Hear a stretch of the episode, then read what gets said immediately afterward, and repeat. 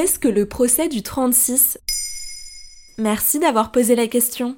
Le 23 avril 2022, la cour d'assises du Val-de-Marne a acquitté deux policiers du 36 quai des Orfèvres, accusés de viol en réunion par une touriste canadienne. Le premier procès remonte à 2019, mais les faits remontent à il y a 8 ans, presque jour pour jour, le 24 avril 2014, au siège même de la police judiciaire française. Des policiers de la BRI, la brigade de recherche et d'intervention, se rendent dans un pub irlandais du quartier. Antoine Quirin et Nicolas Redouane, 43 et 52 ans, rencontrent une touriste canadienne, Emily Spanton, 42 ans. Après plusieurs verres, les agents proposent à la jeune femme de lui faire visiter les locaux de la police. La touriste en ressortira en état de choc avant de porter plainte et de les accuser de viol en réunion. Et que s'est-il passé? C'est ce que la justice a tenté d'éclaircir. En vain. Car on ne saura jamais ce qu'il s'est passé entre elle et les deux policiers faisant partie des trois ou quatre hommes que la plaignante avait accusés de viol.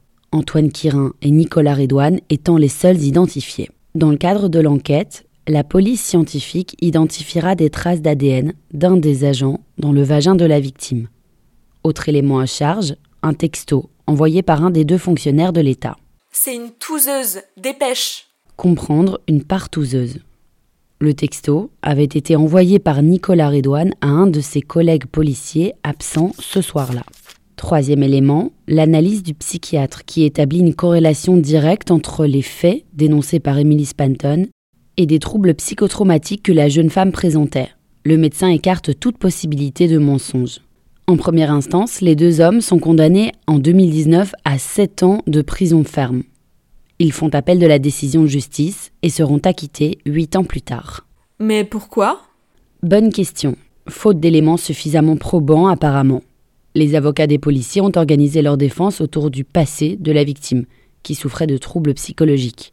Ils ont aussi avancé qu'Emily Spanton était une femme qui aimait faire la fête et qui avait une sexualité libre, comme si cela pouvait justifier d'un rapport sexuel non consenti.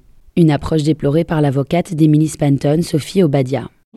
Il s'agit toutefois d'un procès inédit, car une trentaine de journalistes avaient été accrédités pour cette affaire jugée aux assises durant trois semaines. Par ailleurs, les policiers sont membres d'une brigade prestigieuse en France. Pour Ovidie, réalisatrice du documentaire Le viol du 36, diffusé fin avril sur France 2, la réputation de la BRI aurait peut-être découragé une victime française de porter plainte contre l'institution.